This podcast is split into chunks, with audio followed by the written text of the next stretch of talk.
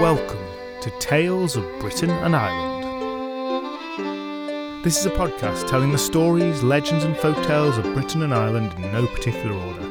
Presented by Graham and coming direct from South Yorkshire, each episode tells a story or selection of stories from all across these islands and throughout their history, followed by a short and decidedly inexpert discussion of the origin and themes of each tale.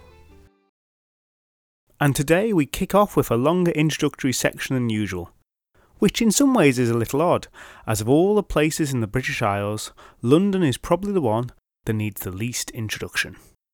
If you're listening to this, you have heard of London. If you can't place a single village, city, or county on a map of the UK, then you have still heard of London. Now, today, London doesn't particularly distinguish itself from the hundreds of metropoli that house a quarter of the world's population. Today, big cities are the norm. But that trend, that largely started with London. And the city has carved out a seminal place for itself in the history of humanity.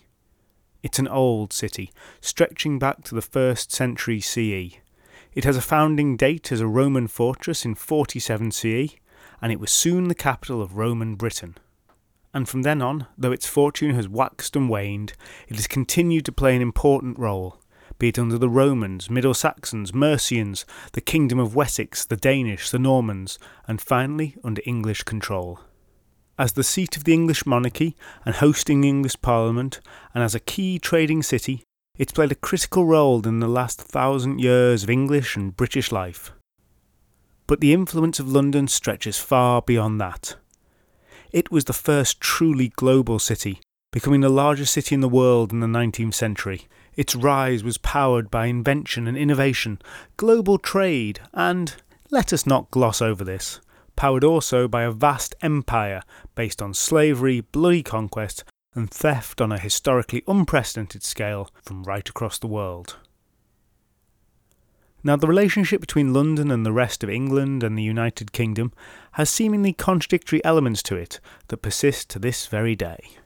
No one could deny that London is at the very heart of English life, the beating heart of production and trade, but also the head of the country where decisions are made. What happens in London has determined the fate of the rest of the land.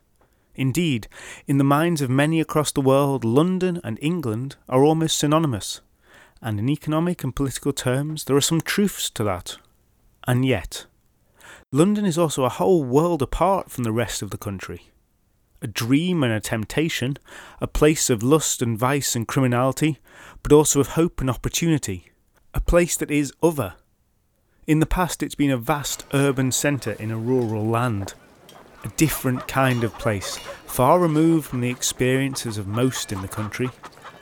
For centuries, it's been seen as an international hub, a door to the wider world.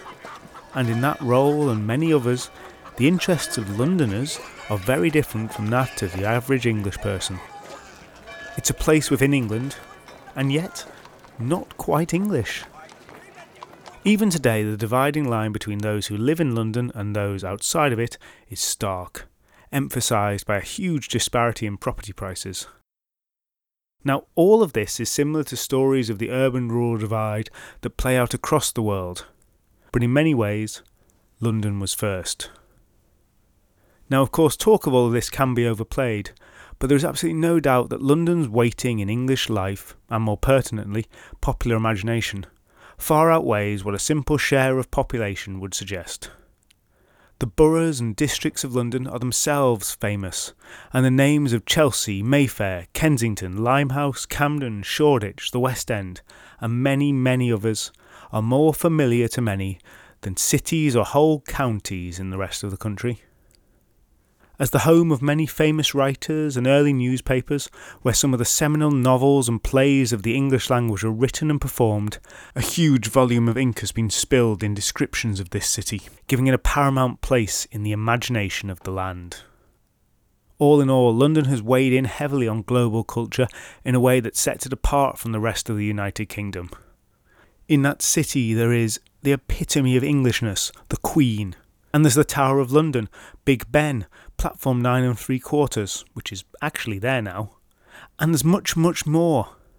and yet at one and the same time, it's very different and somehow distant from the rest of England, never mind the other countries of the United Kingdom. It's certainly a special place. It is, as folklorist Steve Roud puts it, the world's most vibrant city. Or, as Stephen Sondheim puts it into the mouth of Sweeney Todd, there's a hole in the world like a great black pit, and it's filled with people who are filled with shit, and the vermin of the world inhabit it, and it goes by the name of London. So by now you're probably thinking, when are we getting to the stories? And we are getting there, I promise. But when it comes to folklore and legends about London, there's a lot of it, and much of it is very, very well known. We've touched upon two pieces already in previous podcast episodes the mythic founding of the city by Brutus, no, not that Brutus, when it was called New Troy, and when we discussed the creature at Berkeley Square. The more famous legends about London include the various folklore around the Tower, the fairy tale of Dick Whittington, and the whole industry of Victorian era London stories that are an international cinematic and literary phenomenon. In those tales, Spring-Heeled Jack, Jack the Ripper, and the aforementioned Sweeney Todd interact with much more acknowledgedly fictional characters such as Dracula or Sherlock Holmes. And as their name suggests, urban legends are frequently told of London. I'm not going to get into an involved discussion of the distinction between urban legends and other kinds here, but just to say that these aren't quite folk stories. They're accounts of events that purportedly happened to somebody at some point, they didn't. Now, I'm not going to tell any of these stories today, though I can't promise not to do so in the future. They're generally incredibly well known, and while this podcast doesn't specifically go for what could be called obscure stories, there are a lot of London tales to go for. But because there are such a wagon load of tales, this episode and the one that follows will just be a very tiny sampling of a vast subject. We're certainly not claiming to be representative of all the many facets of London life. But what these stories have in common is that they share the city, or some part of it, as a player in the story. And so let's start with an extract from a tale that's popular in the 16th and 17th centuries. That's the 1500s and 1600s for those of you who, like me, struggle with that whole minus one from the century to get the years business. And so, without further ado, I present to you the life and pranks of Long Meg of Westminster. And to get you into the right mood for the tale, you should know that those pranks are described as Mad Merry Pranks.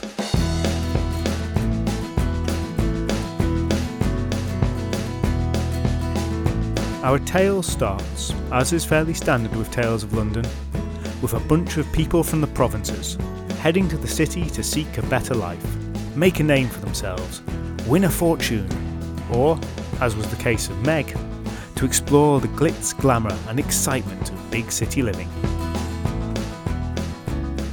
There were seven of them travelling on horseback from the sleepy backwaters of Lancashire all the way to London. Five of them were women off to find work and money as servants. Being a servant was the Deliveroo or Uber driver type job of the day, perfect for those from out of town. They were led by the carrier, Father Willis. A carrier was a type who made his living ferrying people, messages, and goods between London and the rest of the country. And finally, the seventh member of the party was Willis's servant and general odd job man, a surly looking chap. The chatter of the women was excitable, full of nervous anticipation as they went down the coaching road, passing through towns the names of which they'd never heard before, or which they knew was one might a legend. Days of travel, staying in new and exotic inns. And now, now after all that time, I see it! I see it! came the excited cry. London! Their hearts leapt with joy to finally see their prize, still a distant speck, but not far away now. For a while a great joy overtook the travellers, but as they neared the city, it slowly died away, and an air of gloom replaced it. What's this then? asked Meg. We're nearly there.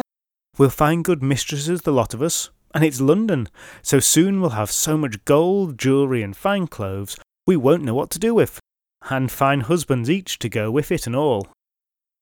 but Meg, Long Meg, as everyone called her, on account of the notable altitude that nature had blessed her with. Well, Meg was apparently the only one who hadn't got the memo. Meg, said a fellow traveller, don't be silly. Before we've got to London, we've got Father Willis to deal with. He's a cruel man, and whatever he said before, he's not to let us go before he's squeezed every bit of money and jewellery out of our purses. Humph. Much to her friend's consternation, Meg cracked a smile. Him? Right. We'll see about that. Long Meg sat back in her saddle, shaking her head. Look, don't you worry about that. But it seemed as though Meg was wrong to be so confident. For no sooner had they passed by the inns of Islington than Father Willis's horse overtook the rest of them, and the man pulled himself up in front of them, halting the ladies. Right, you lot, before you go any further, now's the time to pay up. The women cowered. Apart from Meg. Pay up? she queried. Pay up? But you were bringing us here as a neighbour and good friend. He didn't say anything about payment. Well, I don't know about that, Meg, but I'll be having ten shillings off each one of you, or you ain't going no further at all. Well, father, said Meg, I've got a different offer. More in fitting with how he understood it. How about I give you a good gallon of wine to make you merry, and when any of us should become rich from this city, you can come and find us, and then you shall have some payment. And I'll throw in a kiss from each of us to seal the deal. How is about that? And Meg gave a broad, friendly smile. The other women did some more nervous cowering, afraid as to the trouble that Meg was bringing down upon them, but also quietly delighted at Meg's impudence before the increasingly tomato shaded face of Father Willis. Ten shillings each, you cheeky wench, or I promise I'll beat it out of you. And at that he raised his cudgel menacingly. Have it how you want, said Meg, and within a moment she was up and off her horse, her innocuous looking walking staff in her hands. As her name suggested, Long Meg towered over Father Willis and his servant, and very quickly her staff became a large, solid piece of wood moving at great speed towards the father's back. As Willis tumbled to the floor, his servant made for Meg, but he was soon hampered in his approach by the crack of her weapon into his jaw, and down he went. She was subtle, Meg. And it wasn't long before she had not only extracted a promise that all the women would be placed with good mistresses before Willis left the city, but she had also taken from his possession three gold angels, a gold coin worth about ten shillings each, which he offered up totally willingly, after being informed that the alternative was a few more beatings with Meg's stout staff.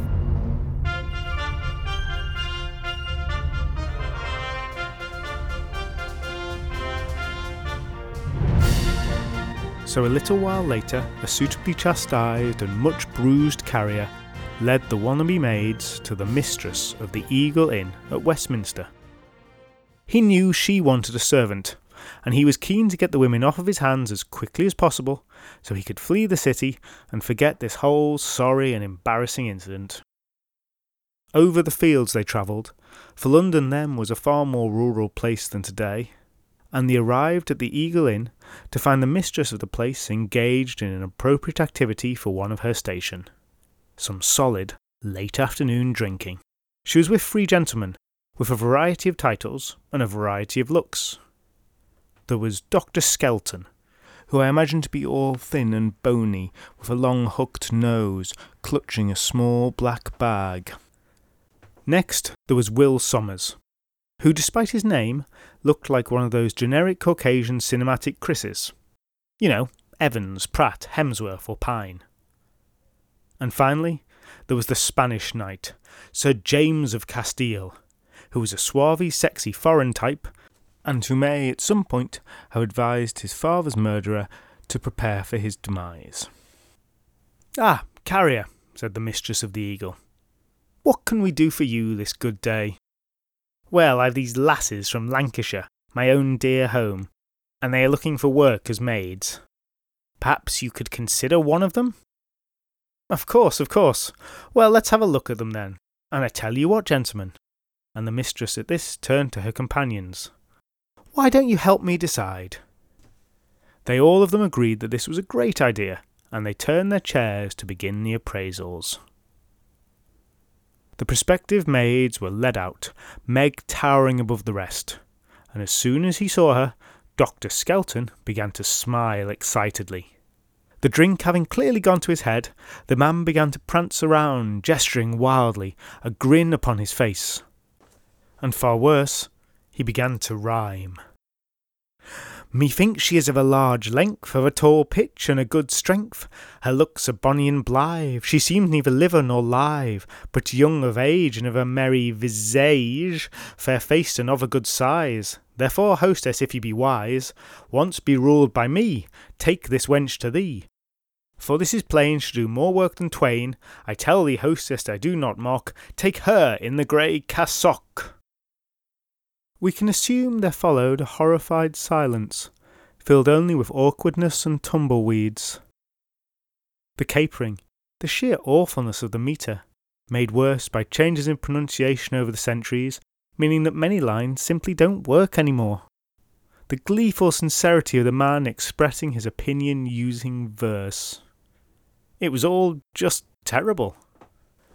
Finally, the mistress cleared her throat. well, Thank you, Dr. Skelton. What do you think, Will Sommer? Well, asked Will. What is it that you can do exactly? What was your name? Margaret, said Meg. And I can do but little, merely labour around the house, wash and wring clothes, brew beer, bake bread and cakes, prepare meals, sew, generally keep a clean and tidy house, and of course I can take quite good care of any ruffians I encounter when engaged upon my business. At this last one, Will Sommer raised a quizzical eyebrow. Indeed? The mistress piped up. Well, as you know, I run a victualling house, or in more modern parlance, a pub. And often we have fine, upstanding gentlemen who drink and eat their fill, and yet we find that when they come to make good all that they have consumed, the requisite funds are not forthcoming. Do you really think that this is an area you could assist in? Of course, mistress, said Meg. I assure you that should such a gent not possess the funds to pay, then not only shall I strip him of everything he has in order to sell and make good on his trade, but he would leave your establishment with as many stout blows upon him as a man could take, and learn not to try such tricks again. Four sceptical pairs of eyes turned on Meg. But the carrier and the other maids knew better. The carrier began to explain, but he was silenced as Sir James of Castile got up. Oh, come now, this is sheer foolishness.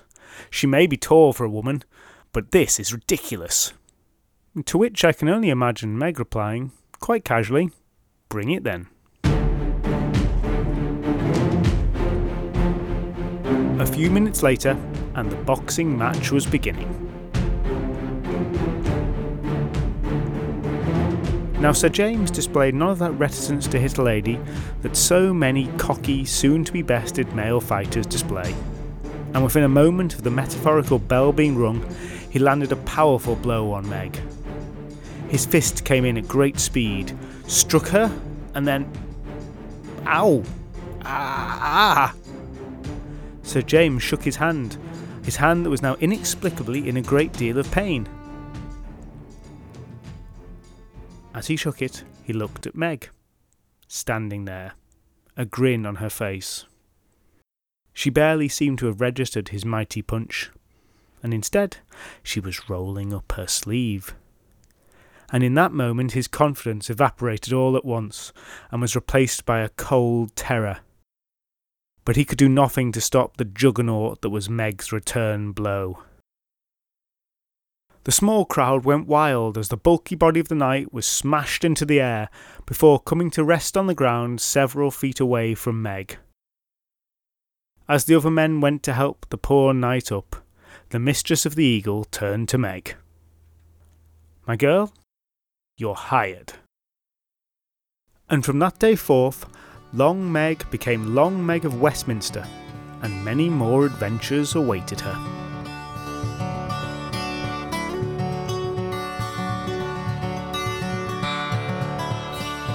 Now, as I've hinted at, there are several more tales of Long Meg and her hilarious pranks, but I'm not going to go through all of them here. Suffice to say, our pugilistic Lancashire heroine thumps, bashes, smacks, and wallops her way through a succession of rude, dishonest, and cocky men, including a dishonest vicar, a bailiff, Sir James again, and at one point she goes undercover, disguised as a man with a particularly convincing false name Cuthbert Currynave. Eventually, she goes on to take on the whole French army, securing her place as a true English hero. Now, if you want to hear more of Long Meg of Westminster, do let me know, and I'll look to do an episode devoted to her merry japes. But for now, we'll move on to discuss another visitor to London, but not one who came voluntarily. Our narrative camera pans forward in time many hundreds of years, illustrated by the hands of a clock whizzing round furiously as the clock face itself subtly changes to reflect the style of the age and we're well, well out of the 17th century. And in fact, we're at the most recent year that's ever featured on a Tales of the British Isles podcast 1935. And we turn our attention to another well established London phenomenon the tube. And in particular, our attention is drawn to the abandoned tube station known as British Museum. Now, in 1935, the tube station has been closed for two years. If that sounds early for a tube station to have been opened and closed, well, it is. But it had served the museum for over 30 years. But with all the changes to the ever developing tube network, the nearby Holborn expanded, and that made British Museum obsolete. And anyone who had ventured there now would find it an eerie place dark, abandoned platforms lying still, disturbed only by the squeaking of the rats and the distant rumbles of far off trains. And the people venturing there today were members of the Metropolitan Police. They were accompanied by London Underground staff who had opened up the abandoned station at the request of the Bobbies. For a night previous, two women had gone missing from Holborn Station. They were friends, coming home after a quiet 1930s night out, and they had been seen entering the station. Later on, a man remembered seeing them at the far edge of the platform. And after that, well, they hadn't been seen since. Perhaps they had somehow fallen onto the tracks, become disorientated, and in their confusion made it to the abandoned British Museum station. It seemed unlikely, but in a case like this, it was a policeman's job to be thorough. Flashing their torches around, they saw no women. But sweeping the light across a wall, one constable stopped as he saw something that caught his eye. He bent down for a closer inspection, wiped away the dust from the brickwork. Brickwork which was inexplicably covered in a large number of symbols the man didn't recognise. Brightly coloured symbols, here an eye, here a bird, here men's bodies but with the heads of animals. And as the policeman stared at those strange images, he was suddenly conscious of a gust of wind that started blowing through that abandoned station. A warm breeze full of dust that grew in intensity, so that very soon the little party were covering their face to protect their faces from. It wasn't dust, was it? It was sand. And as the wind howled around them, they became aware of another noise accompanying it a scream. Not the scream of a victim, but a scream full of power and malice, terrifying and unearthly.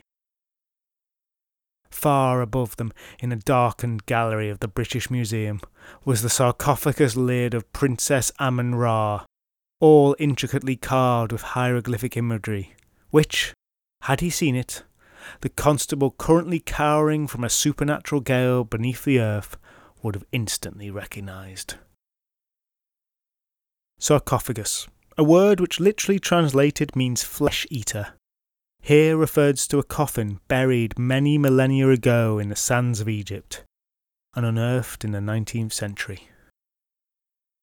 Once the sarcophagus would have contained a mummy, a corpse preserved for all time by a process of embalming and tightly wrapped in cloth. But the mummy had been left in Egypt, and only the coffin lid had made it to the British Museum. The British Museum, that grand stone building in Bloomsbury, its imposing columns imitating and exceeding the classical style, housing within it millions of objects from across the world. The first public museum, a treasure trove of human culture, a place that encourages learning, knowledge, understanding of our shared humanity. And of course, it's also a vast trophy cabinet of plundered artefacts ripped out of their context the wealth of the world's heritage stolen and shipped to a dark city on a distant rainy island as evidence of that people's superiority. Which is how something like a sarcophagus lid could end up there. It had been bought in Egypt in the 1870s.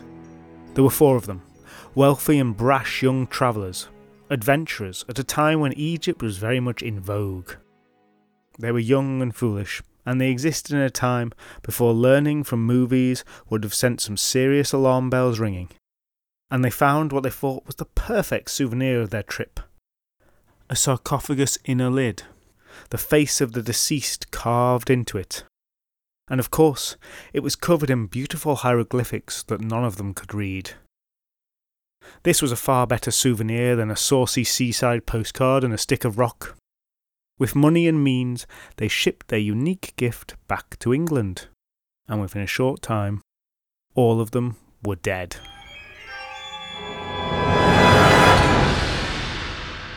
Two from shooting incidents, two from a worse affliction that suddenly overtook them poverty.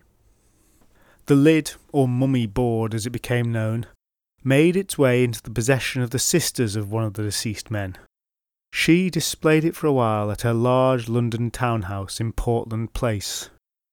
Now, this is not your typical Tales of the British Isles story with a neat narrative. Suffice to say that what happened to the mummy board next was a large number of unlikely and spooky occurrences over many years. Firstly, a photographer friend took an interest in the board and took it away for photographing in his studio in none other than Baker Street, Click, click. Photos taken. A long process to develop them from negatives to plates. But when that process was finally complete, well, where the man expected to see a picture of the wooden sarcophagus, he discovered to his horror and surprise that staring back at him were the eyes of a living woman, her face filled with a dark malevolence. A week later, and he was dead.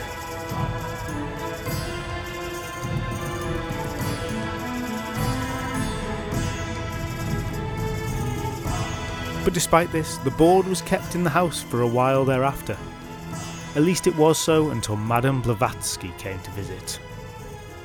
Blavatsky, on whom many books could and have been written, was the famous clairvoyant founder of the Theosophy movement. And she is generally exactly what you think of when you imagine a fortune teller. Wrapped in a large black shawl and wearing a long pleated skirt, both of which were embroidered with gold thread and arcane designs. She entered the house with the mummy board in it, and all at once a chill came over her. There was a presence. Something had been disturbed, something that was out of place, that was angry, and that was evil.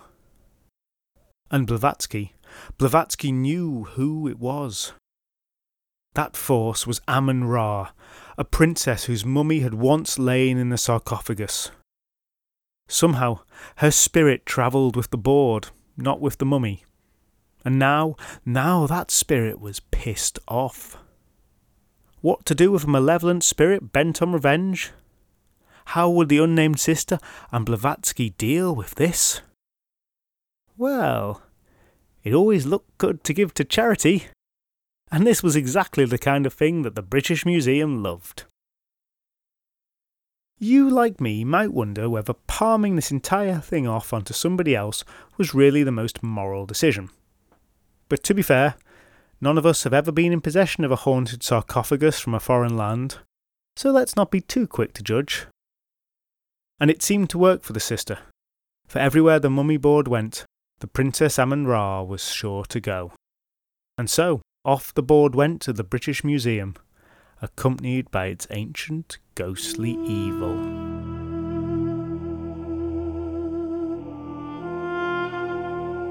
By this point, whispers of the dark power of the mummy were swirling a certain class of British society. Gentlemen's clubs, the more edgy dinner parties. Tales were told of what was happening at the museum. And then, the press got hold of the tale. A princess of death, screamed one headline. The unlucky mummy, said a more understated one. Soon the incidents began to rack up. The person who carried the board to the museum, dead. The journalist who published a front page story on the mummy, dead. Four years later. Definitely connected. British Museum photographer who took a picture of the mummy, well, his son hurt his finger on the same day the pictures were taken. Honestly, that that's that's his one.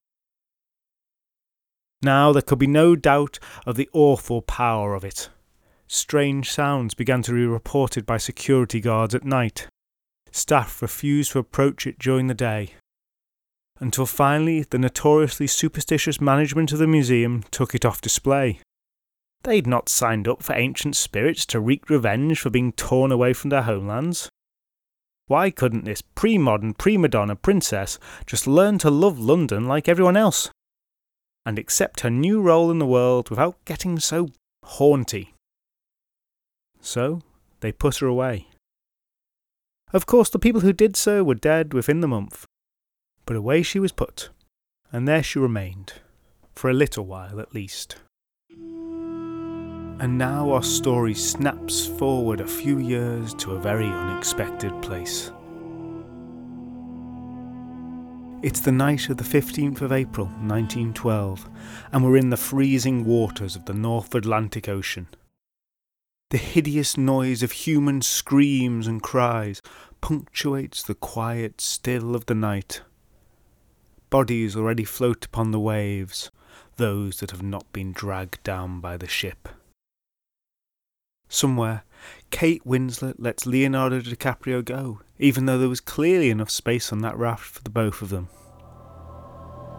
And amongst the flotsam, there is a wooden board that has survived for thousands of years, gently bobbing along on the waves.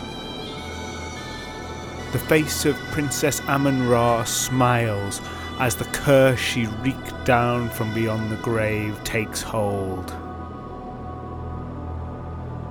Yep, that's right. The mummy board was on the Titanic and brought about its terrible fate. Apparently, it had been purchased by one of those stereotypically brash Americans who had no fear of the curse. But in a small time, and after many tragedies, he'd seen the error of his ways and now he was desperately seeking to ship the board back to England. Now, why it hadn't caused a tragedy on the outbound voyage, I've got no idea. Let's not worry about it too much. The important thing is that it was, of course, retrieved, and it ended up back in the British Museum, because apparently they just didn't know when to say no. And that takes us back to where this story started in the abandoned underground station and a police investigation. For as that sandstorm whipped around those policemen, they thought they saw something in the haze. A figure from another time.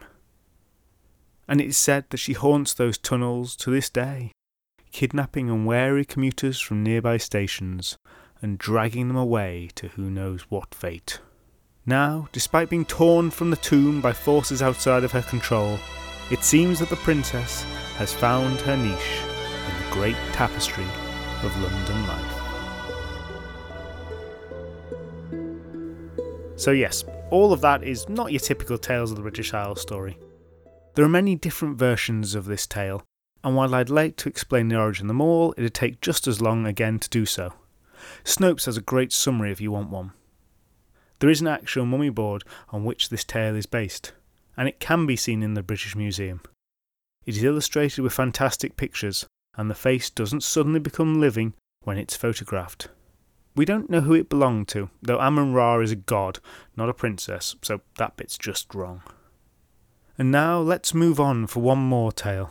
Leave Edwardian England, the underground, and exotic ghosts of ancient Egypt, to go to somewhere a bit more historical and genteel. Let's in fact leave London for a little bit, for the town of Swaffham, a town with a name that is pleasing to say and to pronounce slightly incorrectly. Swaffham. Swaffham is a small town in Norfolk, about a hundred miles distant from London. But like most small places anywhere in England, the big city and the promises that it offered made their way into the dreams of Swaffham's folk. Quite literally in the case of one man. He does have a name, but for the purposes of this tale we'll refer to him as the Peddler. For peddling was his profession, such that it could dignify the title of profession. As such, he had no fixed place where he sold his goods, but instead he would move around Swaffham and the surrounding towns, harking his wares, accompanied only by his little dog, his ever faithful companion. He sold small things that were not much in demand. He'd carry them around in his pack, and each day he'd lay them out in front of him, a collection of whatever knickknacks and curios he could get together. Off brand batteries, yo yos, ancient compilation CDs and commemoration DVDs, or at least the pre modern equivalent of that kind of thing. It was a hard life, and he had but a little squalid house, and the landlord was forever taking his meagre earnings. Each day the peddler came back exhausted, and after eating a small meal he would fell down to sleep on a ramshackle bed. And it was there, one day, when he had a dream. A particularly vivid dream. A dream of London Bridge. The bridge across the Thames at that time was, to put it bluntly, a crazy place. The roadway was incredibly narrow, because the whole bridge was packed with buildings, including the famous Nonsuch House, four stories high. Crossing from one side of the bridge to the other was an arduous journey in itself, and passing through the throngs was enough to test the hardiest of folk, given the mass of people heading one way or another all of them preyed upon by a great mass of shopkeepers, confidence tricksters, petty thieves, and religious proselytizers. It was this mad place that the peddler saw in his dream, an image of a bustling bridge packed with more people than he had ever met in his whole long life. Now he'd never been to London, and this image might have been scary to some, but to him it called, not because he liked what he saw particularly, but because a feeling was attached to the image almost a whispered message. Something was calling to him. If he went to London Bridge, something good would happen. But he woke up the next day, and the memory of the dream soon evaporated with the morning dew. And so he got on with the drudgery of his existence, the only pleasure in his life, his small dog. But the next night, the same dream came again, and on the third night it occurred. Well, he was no fool, and if destiny was calling, then he would damn well listen. It wasn't easy travelling such a distance in those days, especially for a man with so little. But he was used to hardship, and he had a few funds that he built up for a rainy day. And so he used his savings, and he trudged the long road to London, sleeping outside when he needed to, selling what he could on the way. His little dog followed him loyally, and he was glad of its company.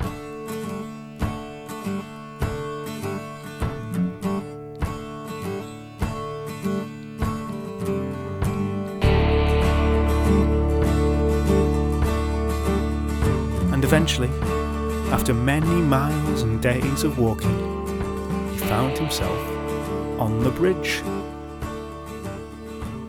His heart was lifted to see it for it was exactly the same as in his dream, which was surely a sign that there was something more going on than simply a cheese fueled dream repeated. Soon he was standing on that bridge, looking up at the great houses and down at the ships sailing up and down the Thames. It was a hive of activity, exactly how he had pictured it. People rushed around him, this way and that, They seemed to be focused only on their own tasks. Perhaps some of them produced quills and pieces of parchment on which they wrote, Ye olde sell, sell, sell, before passing the message to a waiting urchin. Such was the way of 15th century yuppies. But the simple peddler had no such purpose. Slowly he paced the bridge, back and forth. He had little to offer to anyone, or for anyone to take, and this was obvious for his manner and his dress. So those around him avoided him. And the day passed without any hint of what the prophecy might have meant. The second day? The second day was as uneventful as the first. The peddler was quickly beginning to get used to the sights, sounds, and smells of the big city. But he was alone, and there was nothing for him here. But there had been three dreams, and so he would wait a third day. And this is a legend after all. And so it was on the third day that he found himself standing on the bridge with nothing to do, looking at the busyness of the Thames, still slightly in awe of how grand this place was, but also of how stinky and noisy it was, all so very different from his sleepy home town of Swaffham. The hometown to which it was beginning to look like he'd be returning very soon, his dreams unexplained. He gazed out at the river some more, taking in the sights while he could. At his side sat his dog, well behaved and happy to contemplate after the long walk to the city and the days of wandering the bridge. Now at this point, one of the many shopkeepers on the bridge saw the peddler and his dog. And it's fair to say that this shopkeeper was an interfering busybody of a person. The kind of person who is concerned that everyone else be exactly like them, who will seek out any deviance from expected behaviour and give friendly advice about just how you should be living your life, just so you're as miserable as they are. You definitely know the kind of person, you can probably even think of someone who fits that bill. Imagine that that person is the shopkeeper. Now, he'd resisted the temptation much of the first day, and all of the second. But that guy was here again, doing nothing. That would simply not do. So, are you selling something? Sorry, asked the peddler. Selling something, you know, like everyone else here. The shopkeeper gestured to the mass of hawkers serving the teeming crowds. You see, because if you are, you're not doing a very good job of it, are you? Uh, excuse me? But the man continued on without really hearing the peddler. I've not seen you begging neither, but you don't look like a wealthy sort. No, I, am not. I've I've got some savings, but they're almost gone. And even if you had money, well, you're still just standing around. And what, pray, is the point of that? You could get off somewhere nice and spend your money. But no, you're just there, standing or pacing back and forth along this bridge. I've seen you. Well, you see, so what's your business here? There was a pause, as the peddler waited to see if the man had finally finished. When he determined he had, the peddler finally replied, Well, sir, if you must know, which for some reason you think you must, I came here because of a dream, and in that dream I felt that should I come to this place, something good would happen to me. Although now I admit I am slightly less. A dream? A dream? You stand here idly because of a dream? If we all acted on our dreams. the man shook his head condescendingly and gave a nasty little laugh. Look, I had a dream just last night that I was in some place I'd never heard of. Swaffham. Don't even know if it exists. And I was in the orchard behind some ramshackle old house. And for some reason, I was digging up a great treasure that lay beneath the single oak tree in that orchard. And in so doing, I became mighty rich. Now, do you see me trekking to find this fanciful orchard, taking time away from my shop and these busy people to waste my life on a dream? Of course not. I'm a practical man. Whereas you, sir, if you don't mind me saying, are a fool to believe in such nonsense. Dreams. Oh, said the peddler. Well, well, thank you, my good man, for your wise advice. I will dilly dally here no longer, wasting my life away. What a fool I was. Yes, said the shopkeeper, slightly taken aback. yes, you were. Honestly, you've been so helpful to me, I, I can't thank you enough. The peddler even shook the startled man's hand.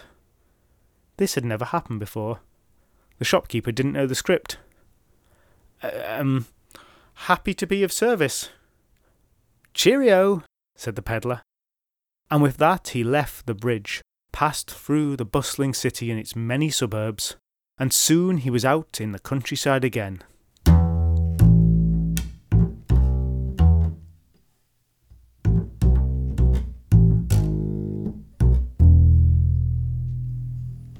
And while the journey to London might have been a trudge, the return was nothing of the sort.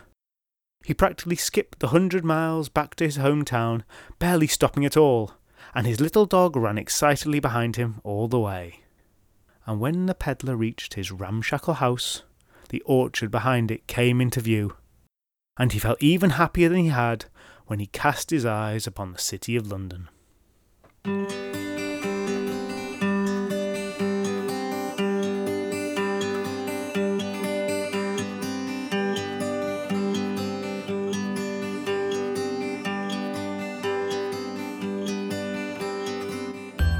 Now, why exactly someone had long ago buried treasure in that spot, and why they had not returned to retrieve it, we are never given to know.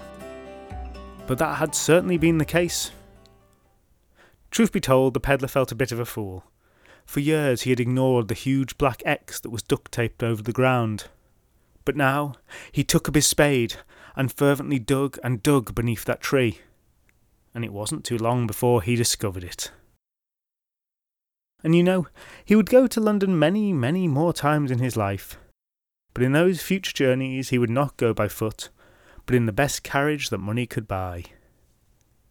Now, although he grew wealthy, he never forgot his roots, and he remained humble and generous with his money, for he gave much to the poor, and gave funds to rebuild the church which had fallen into a sad decay.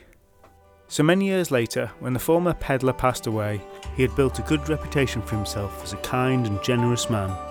And so his many friends and fans in Swaffham erected a statue of him in the church that he had renovated. The statue is of him as a peddler, pack on his back, and a dog by his side.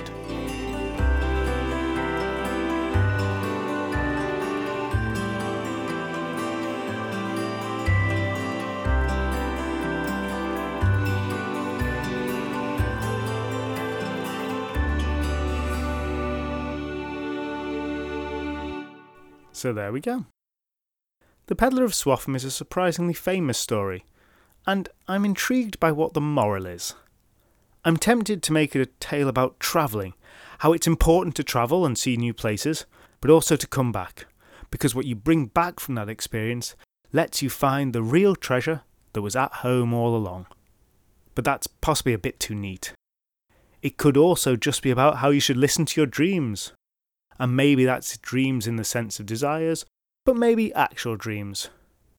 Now, in Swaffham today, the town sign commemorates this tale, and in the church of St. Peter and St. Paul, there is a carving of the peddler, his dog, and maybe his wife, but no statue. There are even records that indicate that a man named John Chapman donated to the church, and it is possible that he had come from some lowly birth. So, on the face of it, it seems like there's a pretty strong case for this being some fictionalised account of a real man's rise to wealth. If you go to Swaffham today, there are all kinds of businesses that reference the legend, and of course it also crops up in reference to London Bridge. And it's so appealing to find the origins of this story in John Chapman, a real thing giving rise to a folk story. It makes sense, and there seems to be evidence. But what I find fascinating about this is that despite that evidence, the story clearly was not originally about London Bridge and Swaffham. Indeed, it's not even originally an English story. Like many of the stories we've discussed, it came from far, far away. Now, how can we be sure? Because similar legends are found all over Europe and further afield. In fact, the earliest version we have of this comes from Iran and the writings of Jalal al Din Rumiyah. That comes from the 13th century, a couple of hundred years before John Chapman was born. The tale even crops up in the Arabian Nights. This type of tale about a man dreaming of something and then being told about treasure back at home is so common it even has an Aarne Thompson reference, a way of categorising folk tales, just for that kind of tale.